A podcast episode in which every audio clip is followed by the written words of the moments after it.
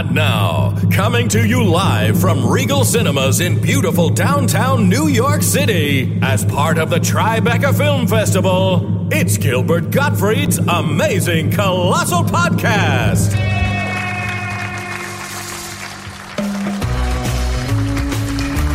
Thank you, thank you, thank you, thank you. I feel like we should show him a movie, don't you, Gil? Yes, Todd. Boy, this place is packed. Hi, this is Gilbert Gottfried, and this is Gilbert Gottfried's amazing colossal podcast. I'm here with my co-host Frank Santopadre, and our guest today has accomplished so much over his career we don't know where to begin the introducing. But here goes. He's a writer, producer, occasional actor, and one of the most prolific and celebrated film directors of the last five decades. He co wrote the screenplay for the courtroom drama and Justice for All and collaborated with Mel Brooks on the screenplays for both Silent Movie and High Anxiety. As a producer, he's helped bring to the screen feature films such as Donnie Brasco, The Perfect Storm, and Analyze That, as well as the landmark television shows like Oz and Homicide Life on the Street. His impressive body of work as a director includes some of the most popular and prestigious movies of the last 35 years, including Diner, Good Morning Vietnam, Tin Men, Sleepers, Bugsy, Wag the Dog, and Rain Man, for which he was awarded the Oscar for Best Director. His newest film, starring Robert De Niro and Michelle Pfeiffer, is called The Wizard of Lies. We're very grateful to have him here on the podcast, although he did take time out to make us fill out a football quiz before he agreed to do it. Please welcome to the show Baltimore's favorite son, the multi talented Barry Levinson.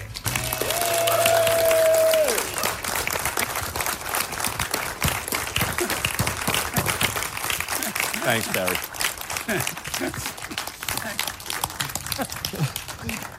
Like you did, you did it like sort of uh, like an announcer at some uh, stadium or something. Oh, yeah. And the thing about it's very big. Now, wasn't wasn't John Forsythe an announcer at, at the ballpark? John Forsythe. John Forsythe? Yeah, John Forsythe. Was he? From Bachelor Father. Really, and he was in uh, And Justice for All Yes, that he I was. wrote. Yes, but he was an announcer. And he was originally supposed to be Charlie, and Charlie's. Oh, well, he was. He He, was. was. Charlie. The He one who was- was originally was Gig Young. Oh, it was. That's right. Yeah. That's right. Boy, Okay, now. you know these things. Yeah, I know stuff that people really don't want to know. now, now, first of all, I, I have to say, fuck you, you ruined my career. because out of all the movies you've done, they've all been major hits. And, and you hire me for some piece of shit pilot you're working on. That could have been a terrific show. Yes, Tell could us have been. tell us about that Could have been. Uh, what was it called? Toast to Manhattan, right? Yes. which was it was sort of like uh, would have been like the Ed Sullivan Show, except it begins with uh, um, "Good night, everybody." Right? It would have been like the uh, "Good night, everybody," and so the show we see the making of the show through the course of the week, and it ends when it begins. It- and it- in it, we had all these sketches. And we had all of this kind of backstage stuff that was going on, and you did a bunch of things for the show. Yeah, It was a good cast. In a way, it was. Yeah, Paul Reiser was on it. Yeah, Carol Ephraim was on it. Yep. Yeah. and and it was kind of like a live action Muppets in that way, like Yeah. the what goes on backstage. Uh, and and I even have that song stuck in my head. that was the song of Toast to Manhattan was supposed to be like an Ed Sullivan-ish Yeah. show. And I remember the song. It was It's the toast of Manhattan, the toast of Manhattan. so this must be Sunday. The toast of Manhattan, the toast of Manhattan. And here's our own Freddie. Every Sunday, every Sunday, with lots and lots of variety. It's the toast of Manhattan. This was a failed pilot. Yeah. In the 70s. Yes, And yes. you remember the theme song. Yes. Yeah. And you, He's impressive. the only one. It's Yeah. impressive.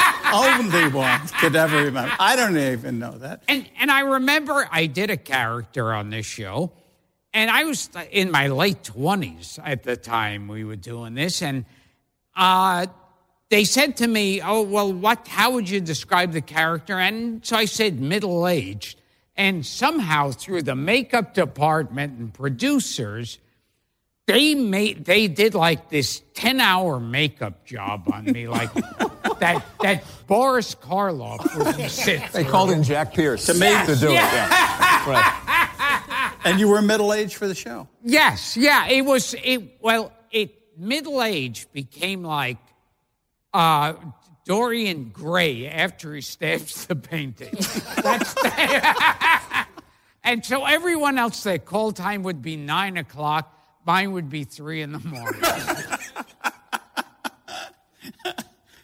The all that for a show that didn't go anywhere. Yeah. Yeah. And you had on, also on this show, two people who not only worked with later, uh, but who you s- were in a comedy team with years ago. Craig Nelson. Yeah. Yeah, Great team. Craig Craig T. Nelson. Nelson. How many people know Barry and Craig T. Nelson were part of a comedy team? Nobody would know that. Yeah. no one. And, and the writer, Rudy, And Rudy DeLuca. DeLuca. Yes. Yeah. Yeah. Yep. Craig and I used to play uh, because we were in acting school together, and then trying to make money, we started to put together some material, and we played clubs in L.A. And we would we did this act. You do like three shows a night, you know, and uh, neither one of us wanted to do that, but you know, we were able to at least get some money. And you know, Craig wanted to act, and I I just didn't want to do that. I didn't know what to do yet, but I didn't want to do that idea of getting up in front of an audience and, and performing.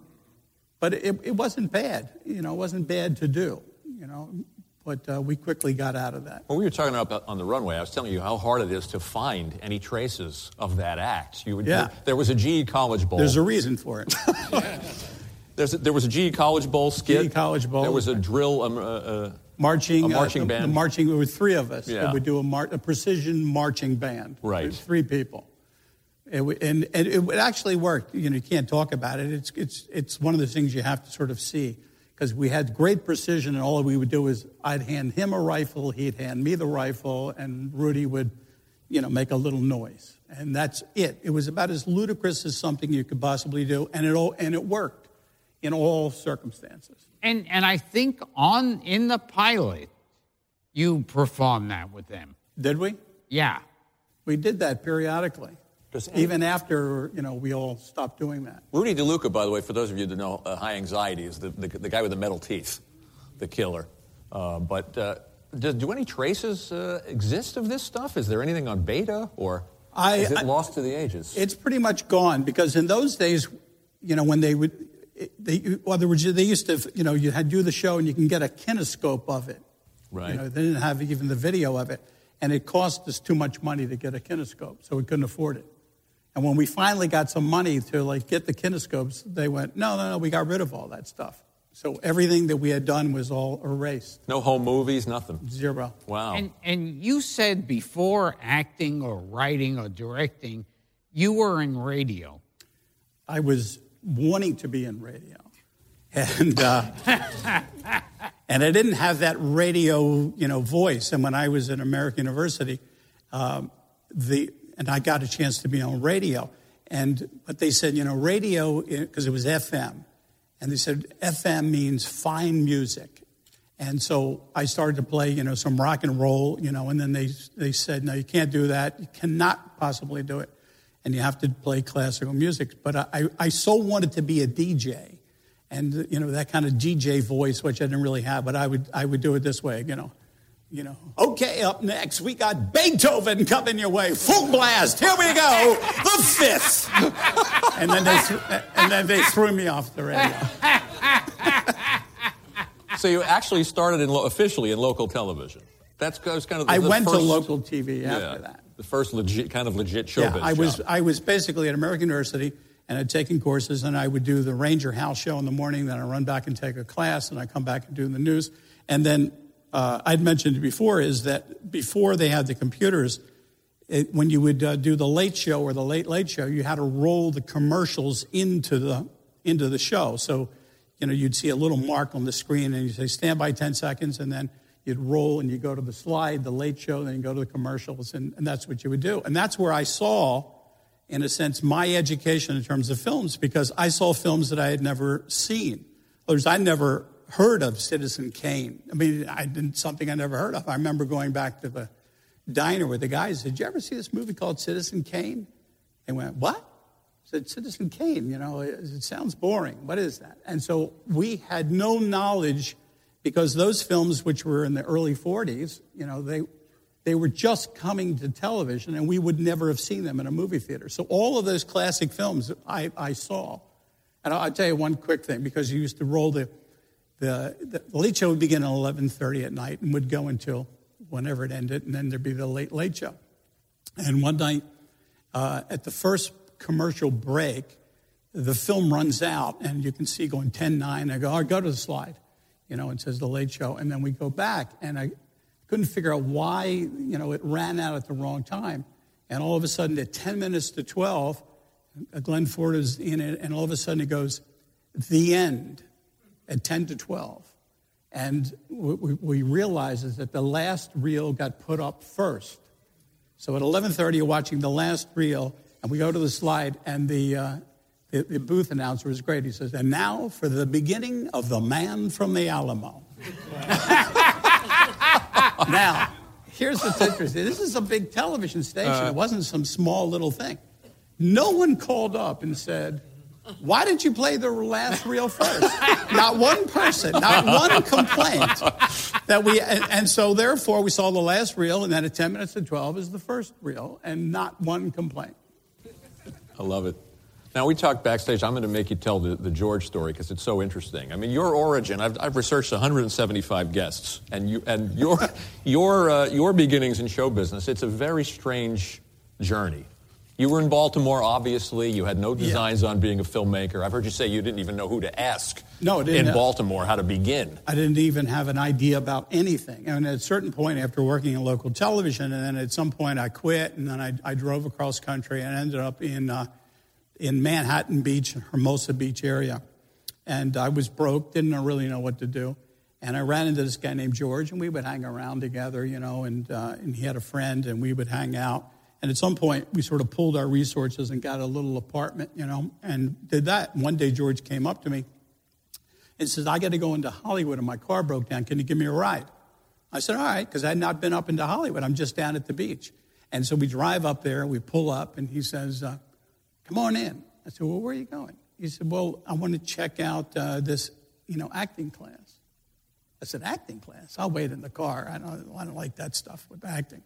And he said, No, no, no, come on in. Y'all feel obligated. So he drags me in. We go in there. And after the class is over, it's a couple hours, he, he ends up um, signing up. And we're riding back, and it's an hour away from the beach from Hollywood. And he said, You know, you ought to join. I said, What am I going to do? He said, Well, you know, it doesn't matter. There were some good looking girls in the class, you know, and, you know, we'll just be in that, you know, acting world. You know, we'll just do that stuff. And so I said, But I don't want to be an actor. He says, It doesn't matter, it doesn't matter. So, he's, so I ended up going back the next day, uh, you know, and so I tell the acting teacher I want to join. And, uh, he, and I said, But uh, I don't want to do anything. he said, What do you mean you don't want to do anything? I said, I don't want to act. He said, Well, what are you going to do? I said, I just watch, you know. He said, No, you can't watch. You either have to be in the acting class and do the exercises or, or don't. So I thought, Oh, okay, I'll, I'll, I'll do it. You know, so now George and I go back and forth an hour each way. We split driving, etc. Then about two months in, George, you know, gets bored and he doesn't really want to go anymore. And He'd rather just sit in front of the, the TV in a beach chair, and he used to smoke a joint. And, and I'd be going up and back by myself. And at some point, I said, George, you know, I, I uh, you know, I'm, I'm, driving, I'm doing all this, but, you know, go to acting school, and I'm, I'm going to move up into Hollywood to be closer to the school because I'm beginning to like it. And I started doing the improv stuff, and it was interesting, and all of that was happening. So I moved out. Now, you know, obviously, this is an age before cell phones, so literally, within weeks, I, I can, can't reach him anymore, and I never see him again. Never. I don't see him anymore. So if somebody ever said, How did you get into the business? I'll say, Well, because George, the acting school, the acting school led to improvs, and improvs led to, you know, writing and performing, and ultimately it led to, you know, directing, etc. And it's all basically with George. And they said, So what happened to George? I never saw him again. Never saw him. So I go to the movies like years 2000. I'm with my wife and go see this movie. You know, it's called Blow. And it begins as Manhattan Beach, 1968. I said, Manhattan Beach. I was there in 1968. then I hear a voice go, uh, Hey, George, you want to see? I said, George, I knew a guy named George, right? Now, if you saw the movie, it's starting, you know, Johnny Depp, and it's about this guy named George Jung, and uh, who became the largest cocaine dealer in North America. and that was the George that I drove up into Hollywood, and George was basically responsible for, you know, everything that took place because of that ride to there, and that was George. Now, I just tell you one little thing. He was in jail forever, and I never saw him. And basically, I hadn't, I hadn't talked to him since 1968. So I tracked, tracked him down. I find him one place, and he had gotten out of jail in 2015. And so I'm talking to him. He said, You know, I, I, am always remembering he's, that you would always say, You know, George, you know, you, you, know, you, you, you know, you're fucking around, you sell a little bag of grass. You got to stop that shit. You're going to get into trouble. And he said, You know, you're going to get into trouble with this drug stuff, you know, even though it's nickel dime stuff. He said, I always remember that. And then he said, You know, uh, I got involved in the cocaine and all that stuff and comes the biggest cocaine dealer. And I'm arrested one day. I'm in handcuffs. I'm being led into the, into the police station. And I look up and there's a television is on and it's the Academy Awards. And then it said, you know, and best director, Barry Levinson. And he said, I looked at that and I'm in handcuffs. And all I can remember is you saying, George, you know, you got to stop selling that kind of stuff. Amazing. Right, right now I have to go to the bathroom, so we're going to play these commercials and then get back to the show. Too much info. Oh, yeah. Gilbert and Frank, what's your game now? Can anybody play? Hey, Gil. Live from Nutmeg Post. We now return to Gilbert and Frank's amazing colossal podcast. Now, you said in an interview that years ago, you and your friends used to say that Gentile girls were punctual. Yes. I never know where you're going to go, Gil. It was an interesting direction. All right, now, but but here's the here's the here's the part of that because we'd always said, you know, Jewish girls, it takes forever. You go over there, you know, you're going to go, you know you know, is Sheila ready? You know, come on in. She'll be down in a minute, you know, and blah, blah, blah, and whatever. You meet the mother and the father. You know, what does your father do? Well, he's in the appliance business. Oh, where's the store? Blah, blah, blah, the whole thing. You, does he know so and so? It's like a major ordeal. You go to you go to see a Gentile girl's house. You ring the doorbell. Boom, she's at the door. She's ready to go, and you're gone. And we thought so. We always said, you know, Gentile girls are very punctual. But the reality is, which didn't occur to us, is they were punctual because they didn't want us to come into the house. because then they have to say, Dad, Mom, this is Barry Levinson. so our naive is that we thought that they were punctual as yeah. opposed to, I've got to get out of the house as fast as I can. I mean, sometimes they were just literally on the steps waiting. you picked that up in your research, huh, Gil? Yes. It's good stuff. There's, I watched, uh, I rewatched Liberty Heights today, and there's that great scene where they see the, the, the sign uh, on the fence. No, no dogs, Jews, Yeah, or, or coloreds. or coloreds, yeah. And and they're and uh, they're commenting about the, the sequence of the names. Yeah, how did they come up with which one was the biggest nuisance? Right. Yeah, at the, at the polls. Yeah. You know what I mean?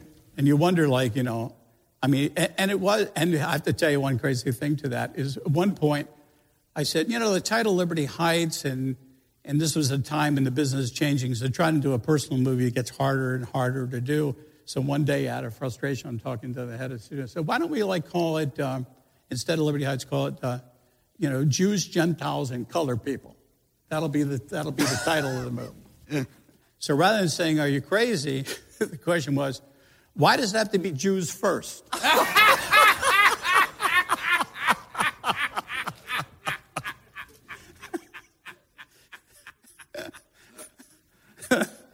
Well, like So- I said, we jump all over the place, Barry. Bef- Before we move into the movies, quickly, I, I just want to know too. You're saying the improv led to something, led to something. What what came first? You guys were doing the improv. You were doing sketches in clubs. In, no, in class first. in class first, Yeah. then clubs, then clubs. and, then was it the Tim Conway show first? No, no, that, well, Tim Conway was the first, uh, the, the first thing we did, there was a show called Lohman and Oh, Barkley. Lohman and Barkley. It was on 11.30 to 1 o'clock in the morning, and there were uh, four writers. There were four of us, Craig, myself, Rudy, and this guy named Paul, and it was 90 minutes of material. And there were four of us. I think John Amos told us he was on that. John show. Amos was uh, he was on the show as well. yeah. And so we had to come up with all this material, and we would do stuff that would just be a disaster. And then sometimes we hit on some sketches that really worked, you know. And uh, that was one year of that, constantly tr- doing that type of material.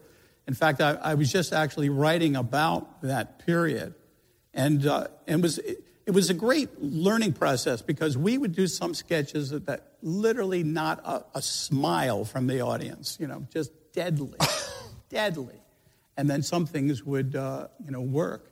We did a sketch one time that went out of control because it was a live show, and it was originally going to be. It was called "The Lawyers and the Pigs." And now this shows you how like, you know, nuts that you can get when you're doing something all the time. We said, wouldn't it be funny? We'll wear like suits and we'll carry little piglets under our arms. And we never address that we have piglets. We just have piglets. You know, it'll be like, Your Honor, may I, you know, approach the bench? You know, I mean, we'd have a pig, and the judge would have a pig too. You know, the prosecution, defense, everybody has a little piglet under our arm. We thought that was a funny idea for like two and a half minutes, you know. So we, you know, we run back, we change, we get into the thing, we come to the, and the prop guy got pigs. I mean, like 75, 80 pound pigs, not big pigs. And they're going 10 seconds. They go, holy God, I can't even carry the pig, you know? So I ended up having a rope around mine. I get them to the defense table, and we all have pigs, and the pigs go crazy. and I, I have mine with the rope around him, and he's he's running on the on the defense table, but not going anywhere. There's clip, clop, clip, clop, clip, clop, like that, etc. Craig's he was trying to hold in his arms. It sort of crawled around his back, and then started to pee, and just kept peeing. Now, it was so the laughter was so loud we could not hear one another at all. We had to wait for it, and but I remember looking around and you'd see somebody like fall out of their seat on the floor, convulsed in laughter, etc. The sketch was supposed to run two and a half minutes because it's a, it's a, you know, it's a sight gag thing. It was 14 minutes because you couldn't get the audience to stop laughing to get on with it. And the pigs were out of control. And I could just imagine somebody at home going, honey, come take a look at this. and so some things hit, some things Yeah. worked, some things were disaster. But that was like the learning ground of starting to play around with uh, It's a trial by fire having to create that much material. constantly. That led to the Tim Conway show? Or- That led to the Tim Conway show. Right. Yeah. And then Marty Feldman, and then, And then the Carol Burnett show? Yeah, Marty Feldman was a great experience. I mean, a really great experience. And Larry Gelbart, who wrote A Funny Thing Away the Forum, and he did the TV series, you know, MASH, uh, and he was the producer. And it's when you meet somebody like that in, in the business, and they're so quick and so funny, it was like shocking. And you go, well, you know, I guess that's why he's the producer, head writer. I mean, that guy, you know, and, and it was really amazing. And then it was odd that when we got to work with Mel, because Mel and Larry Gelbart, you know, Right. go back to the Sid Caesar, you know, days. Yeah. So, he was an amazing guy. Larry Gelbart. Yeah. You know, what a guy to learn from. Incredible. And what was Mel Brooks like to work with? It was the best, um, you know, it, it was one of those great experiences because what we would do, we would, we'd, we'd have breakfast, we would write, we went to lunch, then we would write, and, you know, he would, he, he would tell stories and things or whatever, but he included you. So that, for instance, not only just in the writing of it, but then ultimately went in the casting of it. And then we were there when it was being shot. And because he was in the film, we would be watching on the monitors. And now you're looking at, at that, and then you talk to him about it, and you were there during the editing process. So for three years, for two movies, that's what you did all the time. And then you, you, you know your brain starts to go, gee, I wonder if you do this. What happens if you did that? What happens? How would that work if you? Did? And that was the beginning of thinking about it. And then Mel was the one because I would tell him the stories about guys at the diner and the friends that I knew, and Mel was the one who's saying, you know, you should write about that, and mentioned uh, Fellini, you know, it was uh, I Mm-hmm. as, as a as a piece about you know guys, etc you know, growing up in a sense. And so he had actually mentioned that. So he was incredible. I mean, but, and truly maybe the funniest person I've ever, you know, come upon. And, You've been around a lot and of when funny he would people. get when he would get frustrated by something, then he was even funnier. I mean, literally fall down on the ground laughing over certain things. He was generous. He let you into the process. Completely. Yeah. And if, if I'm not mistaken, in High Anxiety, you were the bellboy. Yes. Oh, who brings Dennis. The newspaper. yeah, that was. It's a Jack Benny reference. Yeah, that was so fun. Yeah, Jack Riley. Jack Riley. hits the bell and goes, "Oh, Dennis." Oh, Dennis. Yeah, yeah.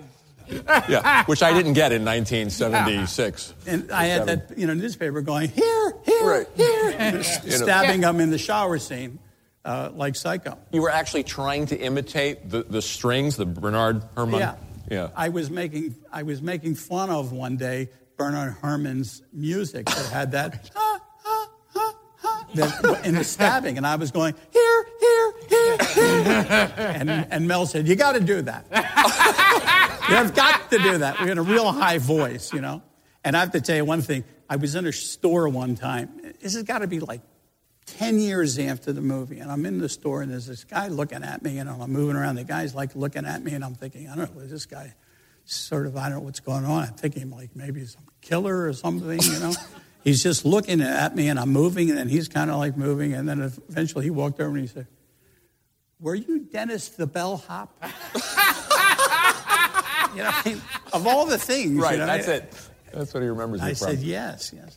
Yes. And and there were a lot of people on high anxiety that seemed like they were probably just friends.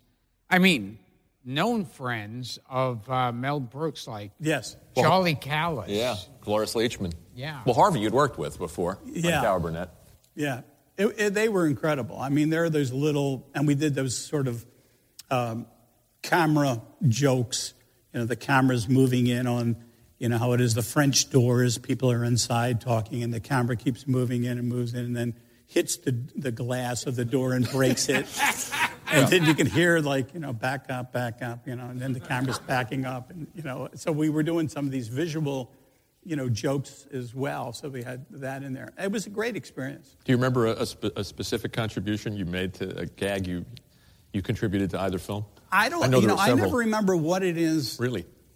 Literally, you know, and I think it's at the best when you don't know. It's some things evolve, you know, and uh, you know, I remember about you know the Bernard Herrmann thing, you know, because of that specifically, but I, I can't remember much of it. Mel was like Mel could say things in a, in a sense that most people can't get away with. You know, it's part of his. Like I remember once we were in the, uh, they had the executive dining room, and uh, Marvin Davis had bought the studio. Now Marvin Davis at that time was a huge, huge man, huge, just gigantic.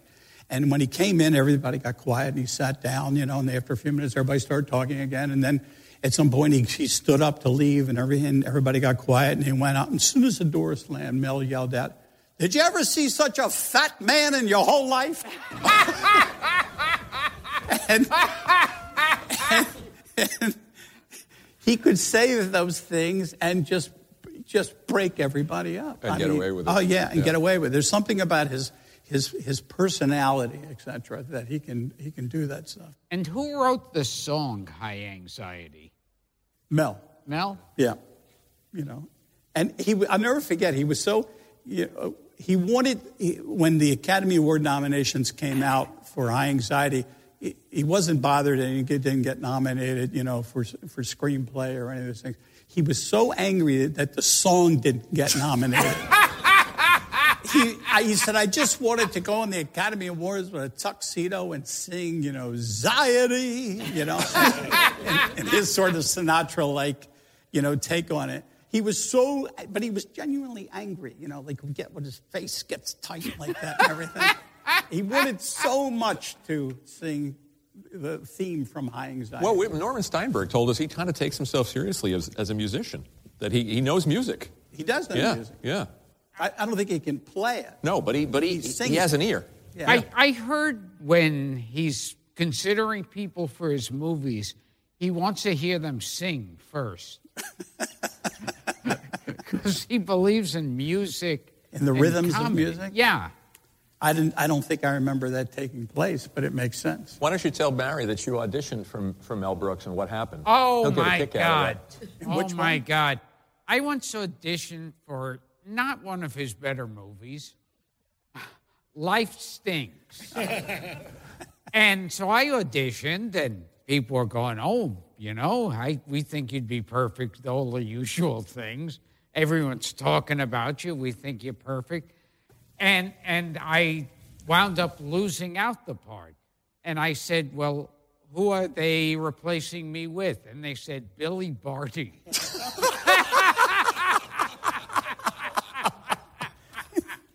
If you don't know who Billy Barty is, Google it immediately. Yes. he was a midget, uh, basically. He was a famous midget. So you lost because you were too tall. Yeah. Yeah. Yeah. You could justify it by saying that. Yeah, I, I was up for the role. I didn't get. I was too tall. Too tall. And I remember two jokes in particular on high anxiety, just because they're so stupid and you laugh out loud. One of them is like this one of the top psychiatrists is Howard Morris. And um, he starts talking, and Mel interrupts him, and he goes, Doctor, is this really Nessa? And he goes, Yes, it's Nessa. It's very Nessa. Professor Little Old Man. Yes, Yeah. yes. That was his name. Little And Old Man. The other one was Charlie Callas thought he was a cocker spaniel. Right. He goes- Yes, right. and then they find out that oh, um, what's her name? The actress. Oh God, Madeline Kahn. Madeline Kahn. It, that's her father. yeah. And and he says to him, "So you're the cocker's daughter?" The stuff you hold on to. Yes. Amazes me. so, so Mel gave you the encouragement to, to take a shot with Yes, Diner. yeah. He encouraged you because you were telling the stories about the, the guys. I would in- talk about it. And he said, you should write a movie about that. And I couldn't figure out how to do it until eventually the, the, the idea that it would be the last five days of 1959, you know, ending with a wedding on New Year's Eve. And then once I hit that, then I was able to write it. But he would, he would talk to me. He'd mention it periodically. So he, he really was influential in, in so many ways, you know. And you banged out Diner in what? Do I have this right? Three weeks? Just writing it. Yeah, yeah. Well, I always write fast anyway. I, I, I, I always I write in a sense that I believe there is someone else writing the same thing somewhere else. Oh, that's interesting. And I have to write faster than that person. That's interesting. Even something as personal as that, Yeah. which was unlikely that Some- somebody yeah. else was writing that. But you put that in your head. I got to go faster. Yeah. He's catching up. I also find it interesting that you write, sometimes you write with a song in your head. I read that you, when you were writing Tin Men, you had Sweet Lorraine in your head, which I find I, interesting. I, I play a song. Um, it's sort of like a little bizarre, crazy. You know, in the old days, you know, you have to put the record on and then play the song and then put the go back to it. Now you can just hit repeat. You know, with uh, digital. So uh, sometimes I'll look and see how many times they play it, and I might say like 175 times that same piece of music over and over and over and over again. Somehow I lock into it, it, it for whatever reason. It motivates me. Now, also on this podcast and in my day to day life, I'm always pointing out what famous person's a Jew. Really? In fact, wa- in the lobby, somebody came up to me and told me that one of the singers in T Rex is a Jew. Mark So he- Bolan? Yes. So he wanted me to know that. Did you know that? Okay. And, and you said that's like, I told you this, and Yeah. you said it's like your grandmother. My grandmother, uh, she would, she like, uh, in the 50s, um, you know, uh, Eddie Fisher got divorced from Debbie Reynolds, you know, and she would just go, you know, what he didn't do with his life. you know, same thing with Tony Curtis when he got divorced. Oh my God, what he didn't do with his life. and there would always be these people that somehow, and they were, you know, they were Jewish. I didn't even know they were Jewish, you know. I, I didn't know Tony Curtis was Jewish, you know. I, I knew Eddie Fisher because it sounded Jewish, but, you know, Tony Curtis doesn't sound Jewish. And I said that one day, and she went, Bertie Schwartz. she, just, she yelled at me like, like I should know this, you know. it's like, what kind of Jewish person are you? Don't know? Bertie Schwartz. You know, she had to tell me and, and what was Harvey Korman like in real life? He was, uh, you know, he could be so outgoing, etc. I don't remember him that way in person, like when you know when Carol Burnett when he would do these incredibly you know extravagant characters, and he can really pull it off. But in in real life, he always seemed to be you know sort of somewhat quiet. That was my you know interpretation. of. Bernie Kopell told us that he did Hamlet, wasn't it, Gil? Oh, That yeah. he did. He did Yeah. Shakespeare. He did a He- convincing. Yeah, no, he was he he was a you know he was a good actor. He was great with Carol. You know, he was terrific at uh, at setting her up and uh, all of that. I mean, he was you know we we were talking about straight men. Yeah. And how important that is, and he was perfect for Carol. And he and, and, and Conway were friends. Yes, they were, and they were great together. We used to write sketches when we were doing the Burnett Show. We wrote a lot of the the uh, the little old man that uh, Tim Conway would play, and uh, I remember uh, one sketch uh, where Harvey gets into the cab and he says, you know, to the airport, and, you know, and make it snappy.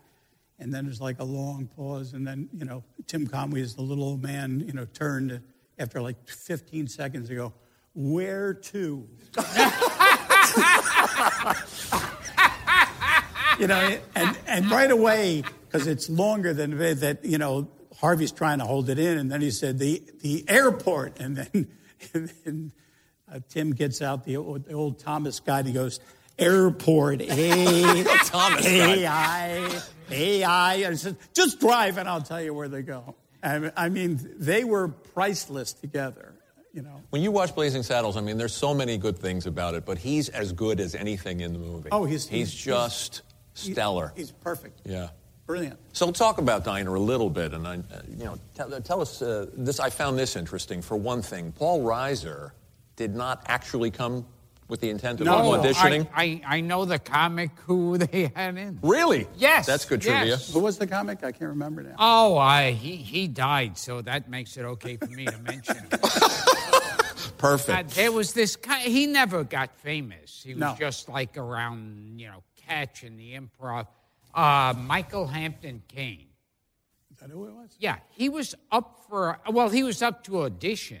Mm, Yeah. And he ran into Paul Reiser along the way. They were friends. And and Reiser, and he said to Reiser, he goes, I got to do this audition. Uh, why don't you come with me? Uh, we'll have lunch afterwards. Right, something like that. Yeah. And then I think they saw the two of them kidding with each other back and forth. Was it Ellen Chenoweth who heard him, kind of kibitzing in Ellen the? Chenoweth heard him, Paul, Yeah. and came in and said, You know, there's a guy out there, you know, he's not supposed to, you know, I didn't bring him in, but he's real interesting. You ought to meet him. And I met him and we talked, and, and I hired him. He actually never really read anything. I just hired him. I liked the way he talked. And, uh, and I had a lot of stuff that I was thinking about using that I didn't want to put in the script because I, I, I knew enough that a lot of, you know, the, the studio people reading certain things would go, I don't know what the hell that is, you know. And so I had him, and then I would literally talk to him about stuff, and I would hand him some things. And he had this way of, of talking, he had a rhythm to it, he had a sound. And uh, I was able to, you know, move them through the film that way. It's interesting too the reactions when you when you started showing people the screenplay. Was it your agent that said, "I don't know what this is"? Yeah. yeah. Yeah. Well, everything about you know Diner, I, I gave it to my agent who who called and said, "I don't know what this is. What is this?" I said, "What do you mean? It's about people growing up, young guys." Said, "Yeah, but I don't understand. What is this? There's nothing here." And I, I explained it to him. This was Michael Lovitz, and I explained it, and and and and the good thing about him is, is I'm going to cancel my lunch. I want to read this again. And he called me after lunch. He says, "You know something? I feel like an idiot. I, now I see what you're talking about." Because somehow they didn't get it. But then, of course, even when I did the film and I showed it to a studio executive, and I I, I met him, and he said, uh, "Well, you got a lot to learn about editing." And I said, "Yeah, well, like example." He said, "You know the." The guy asked for about if you're going to eat the roast beef sandwich, you know, uh, and he says something, you know, cut, you know, cut. Just get on with the story. Don't have them keep talking about the roast beef, if they're going to eat it or not going to eat it. Get on with the story. I said, but that is the story. I said, that in a sense explains a relationship as opposed to talking about a relationship. In other words, because people who have a closer relationship don't say, how long have we known each other? We don't, do, we don't do that. We don't talk that way. We talk sideways. We're always talking sideways. We're never on the point. We seldom do it. We're always never wanting to quite respond the way it is. And so, therefore, that's the way the piece is built. And I didn't convince them because they didn't like it and didn't want it released. And actually, the movie was never going to be seen. And it's only by chance that it got out. You thought your movie career was over, pretty I much. I thought that was about it. Yeah. You know, Mel had a great, a great example about, you know, when you go see your film uh, first time with, a, you know, an audience and you have a cut of it, he says, like you got a barometer and you're watching the audience reaction and you're going like, good, good, I'm out of the business. good, good, I'm out of the business. and Love that. and so that's the way I felt was like, oh, they don't like it at all. It's like, you know, it, they thought it was literally, I might as well have done a foreign film. Because at one point I said, you know, it's not that there's subtitles, this is the people talking. Because they didn't want to show it here, they didn't want to, and then eventually it came, you know, to New York and, uh, and then broke the house record. And, and then they still didn't believe it. So Diner never played nationwide at any one time. It only went from city to city to city and played for one year. Amazing. Was it uh, Ellen Barkin? Uh, you had there was some actress the script was sent to. Ellen she- Barkin. Yeah, Ellen Barkin, because she was going with uh, an actor at that time, and um, he comes in, he's doing something, and he sees this, you know, script, and, and uh, I think she was out or doing something or whatever. So he's looking at the script, and he reads it, and he said, "You know what? Is, I see the script in, uh, in the trash here." And she says, "Oh, it's terrible. It's no good." And he said, "Ellen, you really should read this thing because I think it's really good." And then she read it, and she went, "Oh," and and that happened. So that whatever it is about it back then, um, a lot of people didn't get what was on the page. You know, because you're talking about what's on the flip side of the record is is about the relationship and and how do we relate to one another and and all of that stuff rather than talking about that. And so that's the way I always thought um, dialogue should be to understand character and behavior. That, that to me, you know, the one thing is sometimes you, you know, someone will say, well, then, who would have been an influence in terms of uh, writing? And it only occurred to me, I don't know, maybe a, a dozen years ago, is that when I was a kid and I saw Marty on television, when it was still before it went to being a film, and in it, there was a little scene where the guy said, uh, um, What do you want to do tonight, Marty? And he said, I don't know, Angie, what do you want to do? I thought that was maybe the greatest thing I'd ever heard. And as a kid, I'd walk around going, What do you want to do tonight, Marty? I don't know. What do you want to do, Angie? And I would just say that all the time. And it, I, it stayed in my head. And then when I think about finally to Diner, the, it, the whole movie is what do you want to do tonight, Angie? It is, it is the most common, normal pieces of dialogue that ultimately are the most influential in terms of how we behave, how we act and interact with one another. And the film winds up informing and inspiring future generations of writers. Obviously, you saw the piece in Vanity Fair where they said that Seinfeld Yeah. And, and, and Pulp Fiction and, and Well, it- Stephen it- Merchant and Judd Apatow even said that, that they have Diner running in their heads when Yeah, they write those scenes. Yeah, no, I was very flattered. I mean, I, I met Judd and he was talking about that. Uh, it, to me, it was to find a way to bury plot elements and not celebrate the plot. Is to celebrate the characters, the relationships, and obviously you got to have some kind of plot. You got to have something. Can't just be a drift. But to try to hide it on Right. first view. Right. Well, it, it's funny because you said the line, how, how well, how long have we known each other? As far, and, and that's one of those lines when you hear that, it, this is to tell the audience. Yes, right, It's just like, hey, you and me, we've been friends for years. right. Which is the, which we don't do. So the question is, how do we How do we how do we tell the audience that that there's all these rituals that go on without without explaining? And so that is buried in the movie and in the behavior. You Gonna finish that? Yeah, I'm gonna finish it. I paid for it. I'm not gonna. I'm not gonna give it to you. No. If you're not gonna finish it, I would eat it. But if you're gonna eat it, you're gonna... What do you want? Say the words. No, I- go ahead. You're gonna eat it. You eat it. That's all right. Say the words. I want the roast beef sandwich. Say the words, and I'll give you a piece. Would you guys cut this out? I mean, every time. Well, if he doesn't talk, he just go. Well, you know what he means, right? Yeah, I know what he means, but he beats around the bush. He beats around the bush. If he'd say the words, I'd give him a piece. If I wanted it, would I? Wouldn't I ask you? Then ask. You know You you just want. let it go. You know he wants You're it. annoying. as I'm annoying. I'm annoying. I'm trying to eat a meal by myself. If you want to give him the sandwich, give him the sandwich. If you don't want to give him the sandwich, don't. I don't wanna give him it. the- if Well, you then would- just eat the sandwich then and shut don't. up. Well, look at his eyes. I eyes. ask one simple question. You get it. You know what your problem is? You don't chew your food. That's why you get so irritable. It, it lumps. You have like roast beef in your heart. It just stays there. And you said, and once again, this before Seinfeld, you said that diners signified nothing. Um, I don't know. Did I say that? Uh, yeah, yeah, that was in an interview. I may have because it's what what I what I meant by it is it's simple, but it's about everything, and it's a, on face value it's about nothing, because in it there are these relationships of which each person has a dilemma about the you know the marriage and, and making this transition and the problems with one being married and not being able to quite relate to her and, and she to him in terms of what's important in terms of that interaction. So each one has a, a dilemma to it, but you're never talking about the dilemma.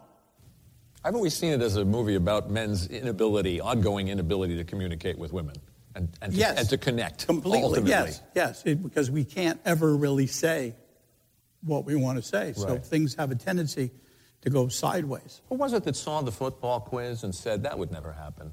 And, and you had to. Um, was it? A few people did, but my, my cousin Eddie, who did give you know, his wife It really happened. football test, but here's the best part of it because he, he was as stubborn a person as you could ever meet.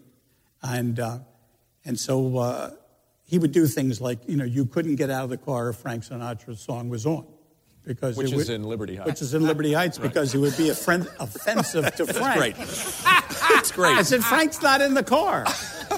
It doesn't matter. You don't leave until Sinatra finishes the song. you know what I mean? But he did say, he said, you know, Barry, I saw Diner five times and I realized it was a mistake, you know, to give my wife the football test. I said, really? He said, yeah, you know, because two weeks after marriage, she can't remember a fucking answer. It was a waste of time.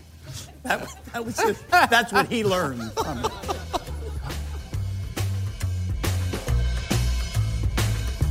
You know, Gil, somebody actually wrote into the show to say they love the commercials.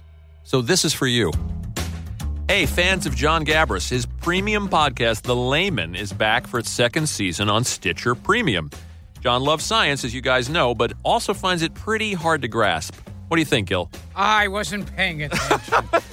I don't know. When you when you talk, I kind of You tune out, do you? Yeah. Well, in The Layman, John goes to the experts. He goes to doctors exploring the frontiers of the mind, outer space, and beyond, and he asks them to break it down in terms we can all understand, even you. Yeah. Normally, if it's not Bur- about Burgess Meredith, you have no interest whatsoever.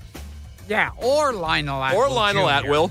Here, Jon Gabrus chat with molecular scientists, uh, stem cell researchers, and many more in five whole new episodes of The Layman. To learn more about The Layman and hear episode one, go to StitcherPremium.com slash layman. I wouldn't be able to pronounce molecular. You can't even pronounce layman.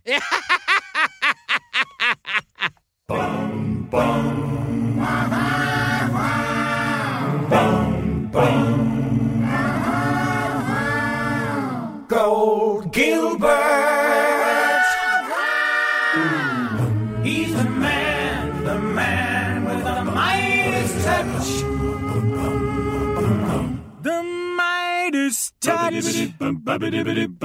Just kidding. It's all Frank. Now back to the show. Now, what are some? Because I mean, that hits upon when we were talking before about like telling the audience. What are some of the things as a director that annoy you that you see in movies? Oh, gee. Well, there's a, there's a, well, it, it depends. I mean, because it, sometimes it comes from different places. Sometimes the music tells you it's going to be important. Oh yes, You know what I mean? yeah. Do, do, do. Oh, oh, wait a minute. Something's about to happen here. You know what I mean? and, and so that bothers me. Uh, explaining when you know they're explaining to tell you what's going on, you know, is certainly one. Um, but there, I, I can't think of a number of them off, offhand, but there are those things where it's a little, it's telegraphed, you know, in, in ways. And when it's, when it's done well in some of these movies, it's priceless. It's just priceless.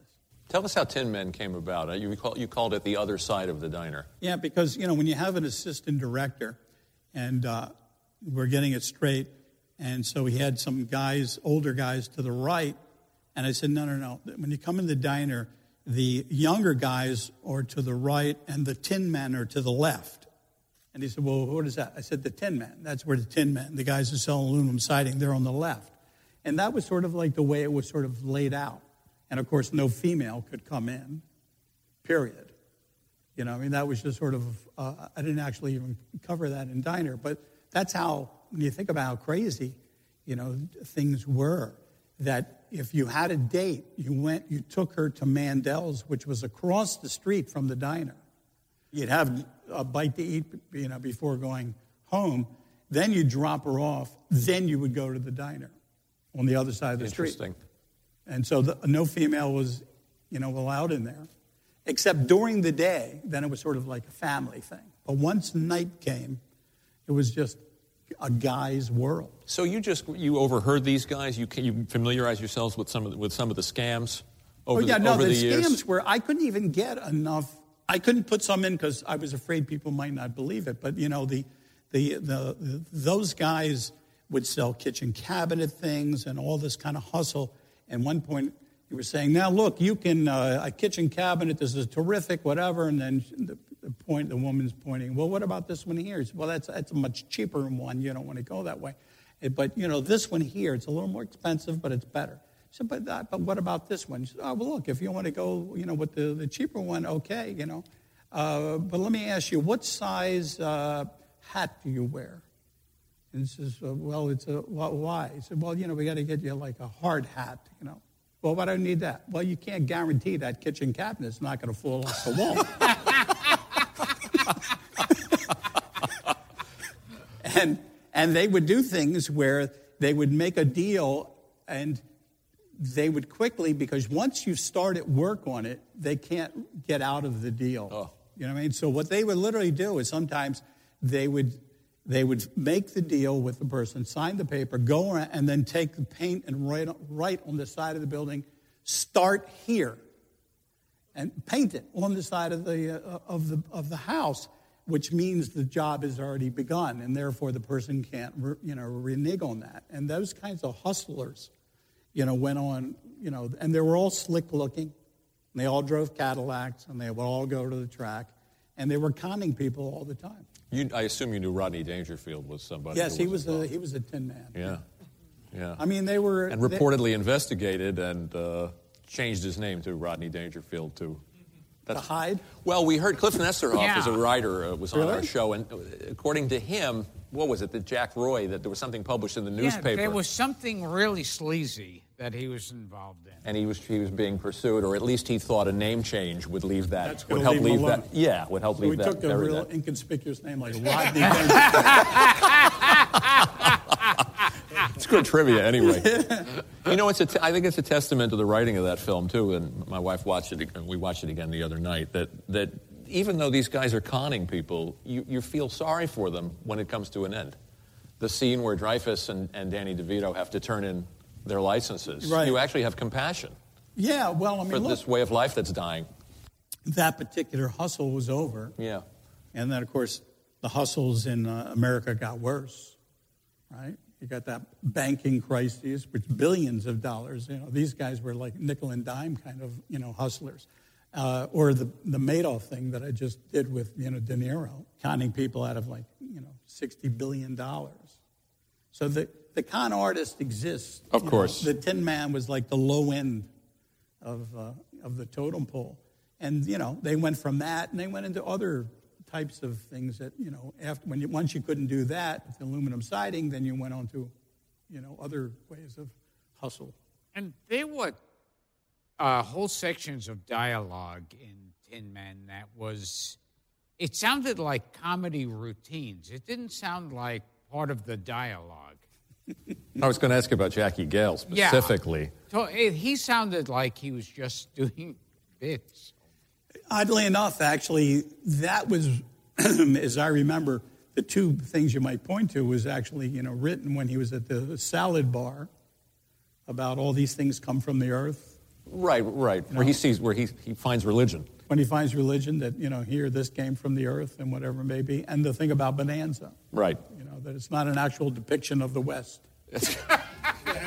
if you guys haven't seen Tin Men and you don't, and you've got to see the, this this movie, but specifically for Jackie Gayle's Jackie riffs Gayle's- on Bonanza. Jackie Gayle is so funny because he does that. He does it so well because he's talking about Bonanza and he says, you know, he's, he, he said, you know, that it's, it's three guys. You know, it's a father and two sons. You know, no one ever says, you know, I saw this girl. You know, I, you know, that the, the greatest. You know, uh, like, you know, you know, I, I can't remember the dialogue, but he was basically saying, you know, I, you know.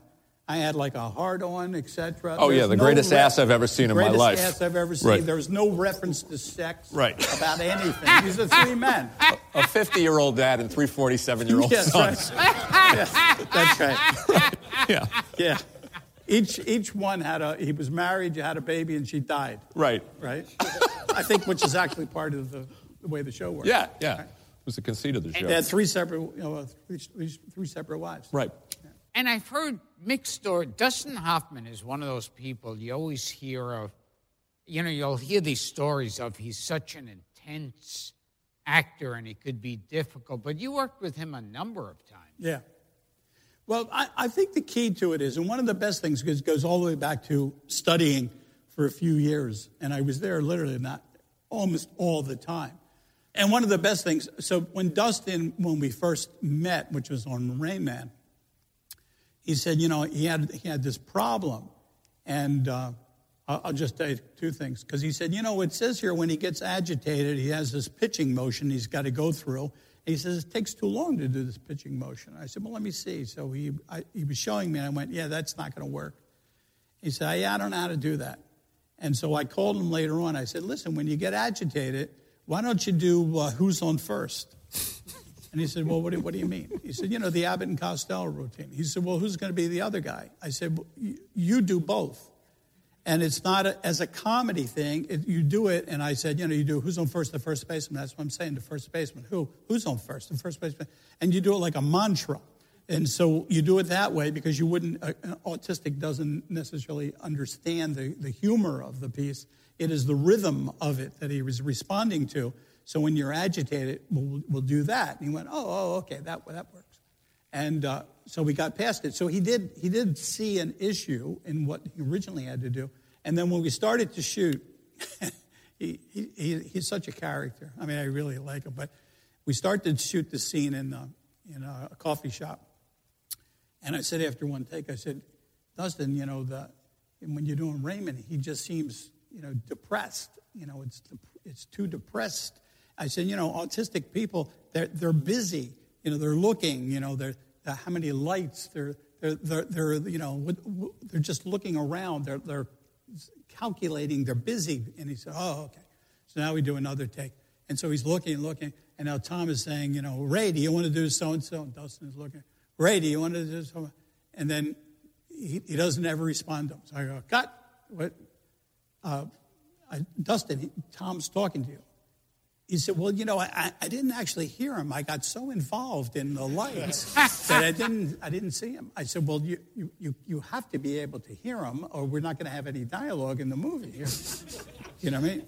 And he said, Well, I, how do I do that? I'm, I'm so involved. If I'm busy, I'm busy, you know? I can't. And I said, Well, why can't you just do, and if you ever see the movie, he'll go, Yeah, yeah.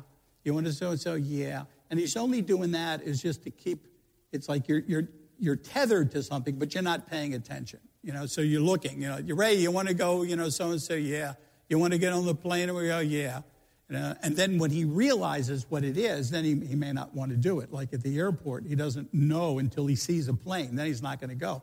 So he can be busy, and yeah, if you notice in the film, is all through it. Ray, do you want to? Yeah. And it, that that uh, that allows him to be, you know, connected to, but not necessarily really paying attention. It's a little like my conversations with you, Gil.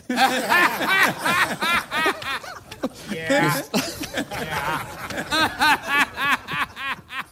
so it was a, a device, and, and, and he was right.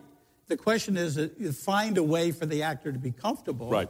And that, in a sense, helps the character for the piece. Does your acting background come into play? Well, that's why, what I think from just in the, in the acting school, because I did so many improv things and whatever, and trying to understand the behavior that in anything you're in, you've got to connect in a way, or you don't know, you're lost.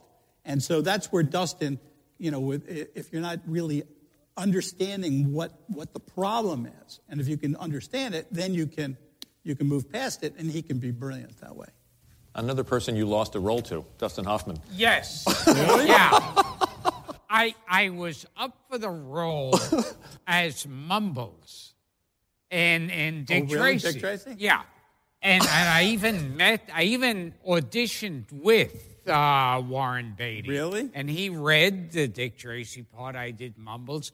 And they were all talking, he especially, anything you want to do with this part, it's yours. When we were writing this screenplay, we said Gilbert Gottfried is the only one who can do this. and and so I was all set to be like the next, you know, uh, Faye Dunaway working with Warren Beatty. yeah, Perfect. much. And and then so and I'm really looking forward to it because I know it's going to be an old star big thing. And then my I say to my agent, uh, so when are they going to start working on it? And he goes, oh, uh, they're not using you. And I said, they're not after all that. And he go, I said, who are they using? And he said, uh, Dustin Hoffman. So I figure, like, what was it, like three o'clock in the morning? It was still in G. Gottfried or Dustin Hoffman. Because I've said it before, the only time my name and Dustin Hoffman's name can be used in the same sentence is I've seen Gilbert Gottfried's acting, and he's no Dustin Hoffman.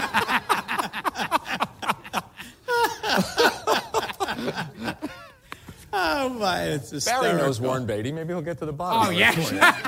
I got to find out what Call him up happened and there. ask him.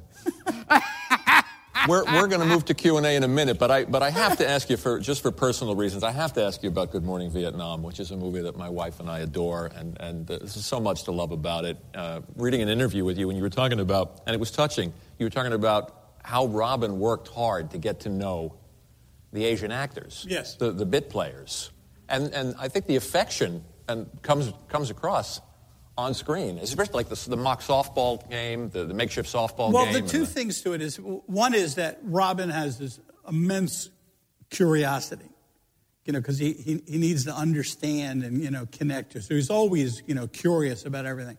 And, to, and he was very helpful in, in a sense. We were going to do these scenes. I don't know if you saw the movie, but there are these scenes that take place in the classroom where Of he's course.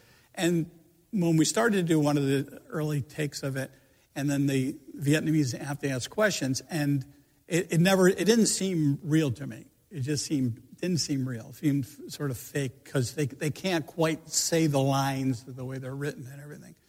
And so, uh, and then during a break, I, um, Robin was talking outside with the you know the people that are in the classroom, these Vietnamese, and they're talking, and then they're laughing, you know, and, and, and struggling, you know, to explain. And then Robin would get in there, and they were, and I went, look, look how great that is.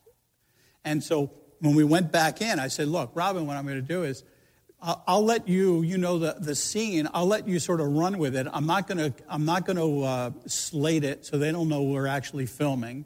And then we'll get to the parts that we need for it but we'll make it sort of very loose, and you can go and ask them other things and whatever, and, and, we'll, and we'll put it together that way. So I never, we did hand signals. So when he would start to talk, and I thought it was, you know, it's getting interesting, then I would indicate, and then they would roll, and sound would go, and then out of that is how those classroom scenes developed. And then for the, um, the softball game at the end, I thought, well, you know what I'll do? I'm not going to explain to the Vietnamese how to play the game. Yeah, it's clear they don't know how. They won't. I'm not going to explain. And we had two MPs, and I said, look, if they run to the wrong base, if they go to third base instead of first base, then you'll direct them as to what to do, and let's just let it go and see what happens. And so that thing that was taking place, and all of that, and they're laughing and the confusion, was literally they were confused and they were having fun, and we, that's the way we did it. And Robin was key because he he makes those connections in a way that there's this comfort level, and they were all just in, basically enjoying, and uh, we were able to get the elements we needed. Yeah, the sweetness the, the, in the relationship, I think, comes across. Yeah, and it was he was invaluable. I mean, he was a wonderful guy. He was a great guy. Tell us one thing, Jen. We'll jump to the questions. Tell us one thing about uh, the great Bruno Kirby, too, who's uh, who, who doesn't have a lot of scenes in the movie, but steals everything he's in. Bruno was fabulous, and, and we became friends. So when he had to do the scene where he's going to go on the air, It's brilliant. and he's going to do this thing, he said, "Listen, I have this idea," and I said, "I tell you what, Bruno, don't tell me. You know, I don't, I don't even want to know what it is. Just go and do it, and we'll just shoot, see what you come up, what you've come up with." And he said, "All right." And so he came up with that, that, that whole thing. Frenchie. Frenchie, and he's talking to him like a ventriloquist. Oh, the thing, Frenchie. It was his craziest thing. and that was all Bruno, all made up. It is brilliant. And brilliant. It was literally like just let Bruno have his moment in doing that. And, uh, and it was fun. When you say, look, Joe, go see what's going to happen. Let's just try it. In my heart, I know I'm funny. Yeah.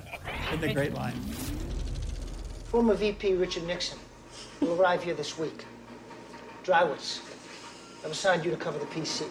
He likes to say PC instead of press conference. And if you do, and if you do, and if you do happen to speak with him, please be polite and to the point at all times.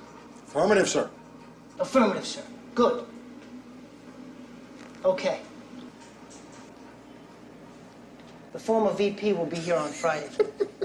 I expect every minute of the VP's PC to be taped and broadcast within 12 hours of his arrival. Something funny, Garlick, but perhaps you'd like to share it with the rest of us. No, sir. The former vice president is a delight, sir. Excuse me, sir. Seeing as how the VP is such a VIP, shouldn't we keep the PC on the QT? Because if it leaks to the VC, you can end up an MIA, and then we'd all be put on KP.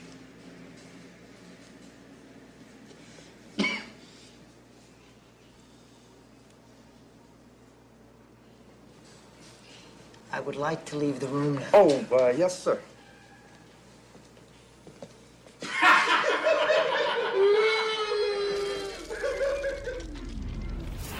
And you did the movie Toys with Robin Williams. Yes. And in that, I mean, the movie didn't do well. No. It's ahead of its time, really. Got vilified, uh, actually, at the time. It was completely misunderstood. Tell, tell us about the toy planes in toys? The toy planes? Well, the toy, I mean, what I thought, which obviously didn't come across, is that there's going to be this point in time with, with uh, you know, with computers and things that we're going to end up with these, you know, electronic, you know, um, this military. So the planes will be without pilots, and which is now what we have with, you know, the uh, drones. Drones.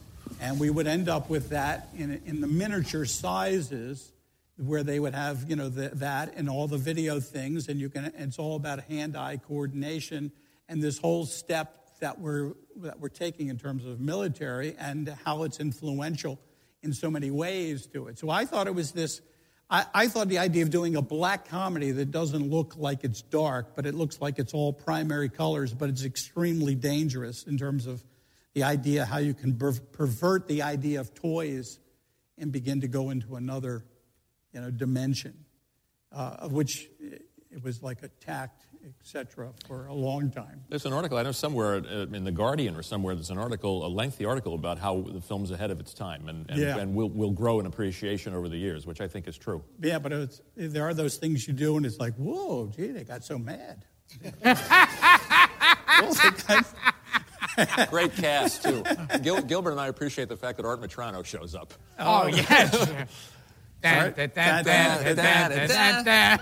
he used to come on that Lohman and Barkley show. That's where he started that. Oh, yeah. Yeah, where he would do da da da da da da. Who remembers Art da. Metrano? Like that. Oh, bless your hearts. Yeah, for those Yeah. who don't know, he would do like this phony magic thing where it was never actually had anything he was holding. He would like, you know, da da da da da da da Or he da. had a, a handkerchief that there was nothing that's right, behind yeah. it. You want to take some questions, uh, Gil, for these? Uh, from, Oh, from- of course. For Mr. Levinson here? We'll move it along. Yep, they got a mic coming to you. Hi, Barry. Uh, just wanted to ask you about uh, what I feel is one of your underappreciated films, The Bay. I'm a big horror fan, and I've Oh, only seen The it Bay. once. The Bay. Yeah, I only, I've only seen it once because it scared me the first time. I was wondering if you uh, were maybe what compelled you to take that project, and would you ever return to horror thrillers if, if the right script came along? Well, you know, I, I thought it was an interest. You know, it, it's based on like probably ninety percent of the movie in terms of the uh, the science of it is in fact correct. You know, the dumping of steroids into the Chesapeake Bay. You know, from the chicken farms and all of that, and everything that's happening in terms of the bay, et cetera, is all factual information. And I thought, well, we'll take it a step further into this nightmare type of a piece, and. Uh, and uh, and we did it for a million six, you know. And we, we handed out cameras to people on the streets, and then they would shoot things, etc., and collect the cameras, and it's all you know put together.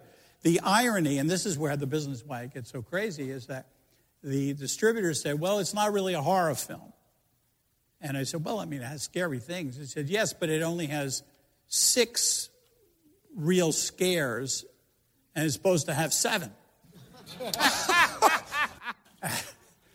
And I said, well, that, uh, yeah, no. So it doesn't. So we went to Toronto where they have uh, Midnight Madness, which is a week of horror films. You know, it starts at midnight to two, three in the morning. You know, I mean, like these people with the horror films. We went right into that particular audience, and we were the runner-up as audience favorite. And the studio said, yeah, but it's not a horror film. So it, it had a, a, a limited release, but at a million and a half, you know, they're not going to lose any money on it. But but in it, the factual information, it, there's a, quite a few things that are actually, you know, correct. Uh, but then we take that extra step. I love doing it. I love doing it. I love playing around with, you know, different forms and not necessarily being married to this is what I do specifically. I can jump around. So that was fun. And, and I'm glad you enjoyed it. You're a monster fan. I like. I, I always. Well, We were talking about it I- We were talking about it. I love the old monster films. You know what I mean? Because I loved. Uh, there, and, and as a kid, you would go, you know, like the one is that we'd had that discussion afterwards, like the mummy. I was telling Gilbert. I said, I said, well, you know, a, a mummy could never catch me.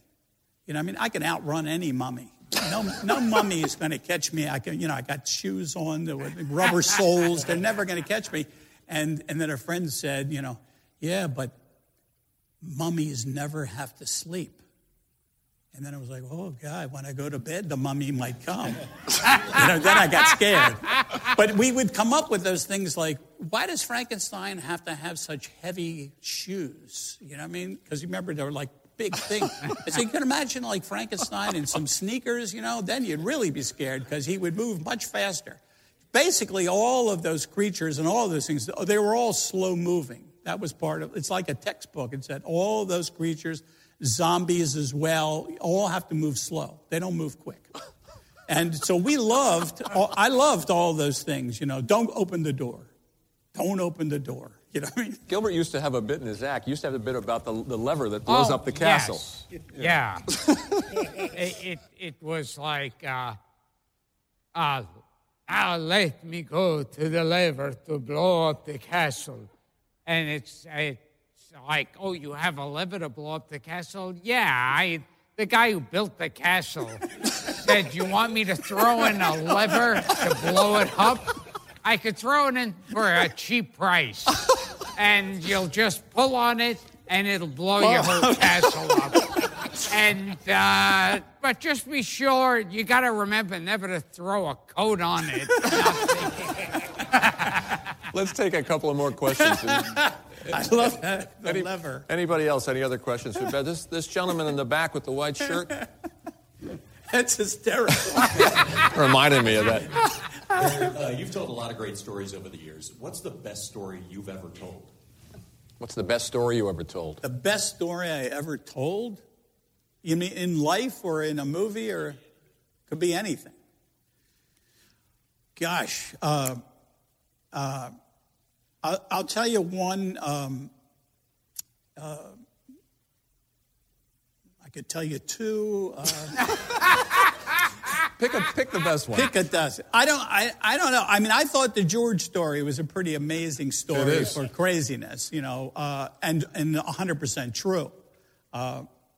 So I, I'd have to rank that as to me the the the top of story in terms of that deals everything with you know career, in- madness, insanity, and friendship all mixed into one. Well, also so I'm sticking by that. It's and it, it kicked your career off in the strangest way. It, well, if- it yeah. absolutely did. Yeah. Yeah. You- no, if you- I don't go to that acting school with George, um, none of the things that took place afterwards Yeah. would have happened because that was the defining. I didn't know it at the time, but that one step was, you know, it's like you, you never know in life. You suddenly go through a door into some room, and then everything will ultimately be changed, and you don't realize it at the time. But down the, the step by step by step, everything will go in another direction. Of all the guests I researched, it was the most fascinating show business origin. No, it, it's bizarre, you know. I mean, because it's funny, you know, my, my father, who never understood um, what I was doing uh, in this business, you know, and, and so, and that's the upbringing that I came from, is that he didn't understand anything about film or anything about it. I remember, uh, here's the way he would relate to it. You know, he said, "So how you doing?" I said, "Well, I'm writing, you know, but I haven't sold anything." He said, "Well, at least you got inventory."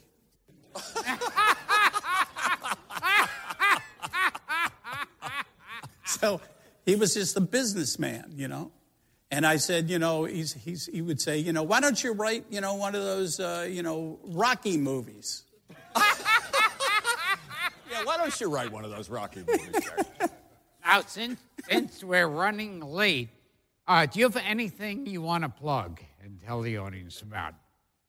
Well, uh, I mean, coming out uh, in uh, at HBO, I think it's May twentieth, is um, is the uh, Wizard of Lies, which is a film I did for HBO. It's with uh, you know Bob De Niro and Michelle Pfeiffer, and it's about the Bernie, Bernie Madoff scandal uh, that deals with that whole period of of his life and all the things that happened. So that's that's upcoming. There's a rumor that you're going to do a film with Billy Crystal. Is that just trade talk? We're talking. You Okay. know, we'll see what happens. Okay. Okay, so this has been Gilbert Gottfried's amazing colossal podcast. We're here at the Tribeca Film Festival in New York City. I'm here with my co-host Frank Santopadre, and we've been talking to the guy who just killed my career. I could have been the next Charlie Chaplin had I not done some piece of shit pilot with Barry Levinson. Barry, thanks.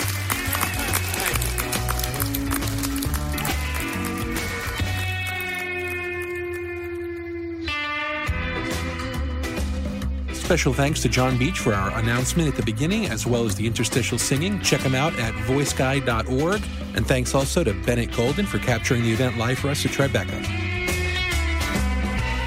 Get the closest, most comfortable shave you've ever experienced with Bull Goose Shaving Supplies. Whether you need a new safety razor, shaving brush, shaving cream, or aftershave, Bull Goose has you covered. They've even designed their own line of stainless steel razors called Asylum Shave Works, which are machined to the tightest tolerances right here in the U.S. Just visit bullgooseshaving.com to change the way you shave today. And of course, you are going to get 15% off all soaps, shaving creams, and aftershaves when you enter the promo code Gilbert, G I L B E R T, at checkout. Bull Goose Shaving.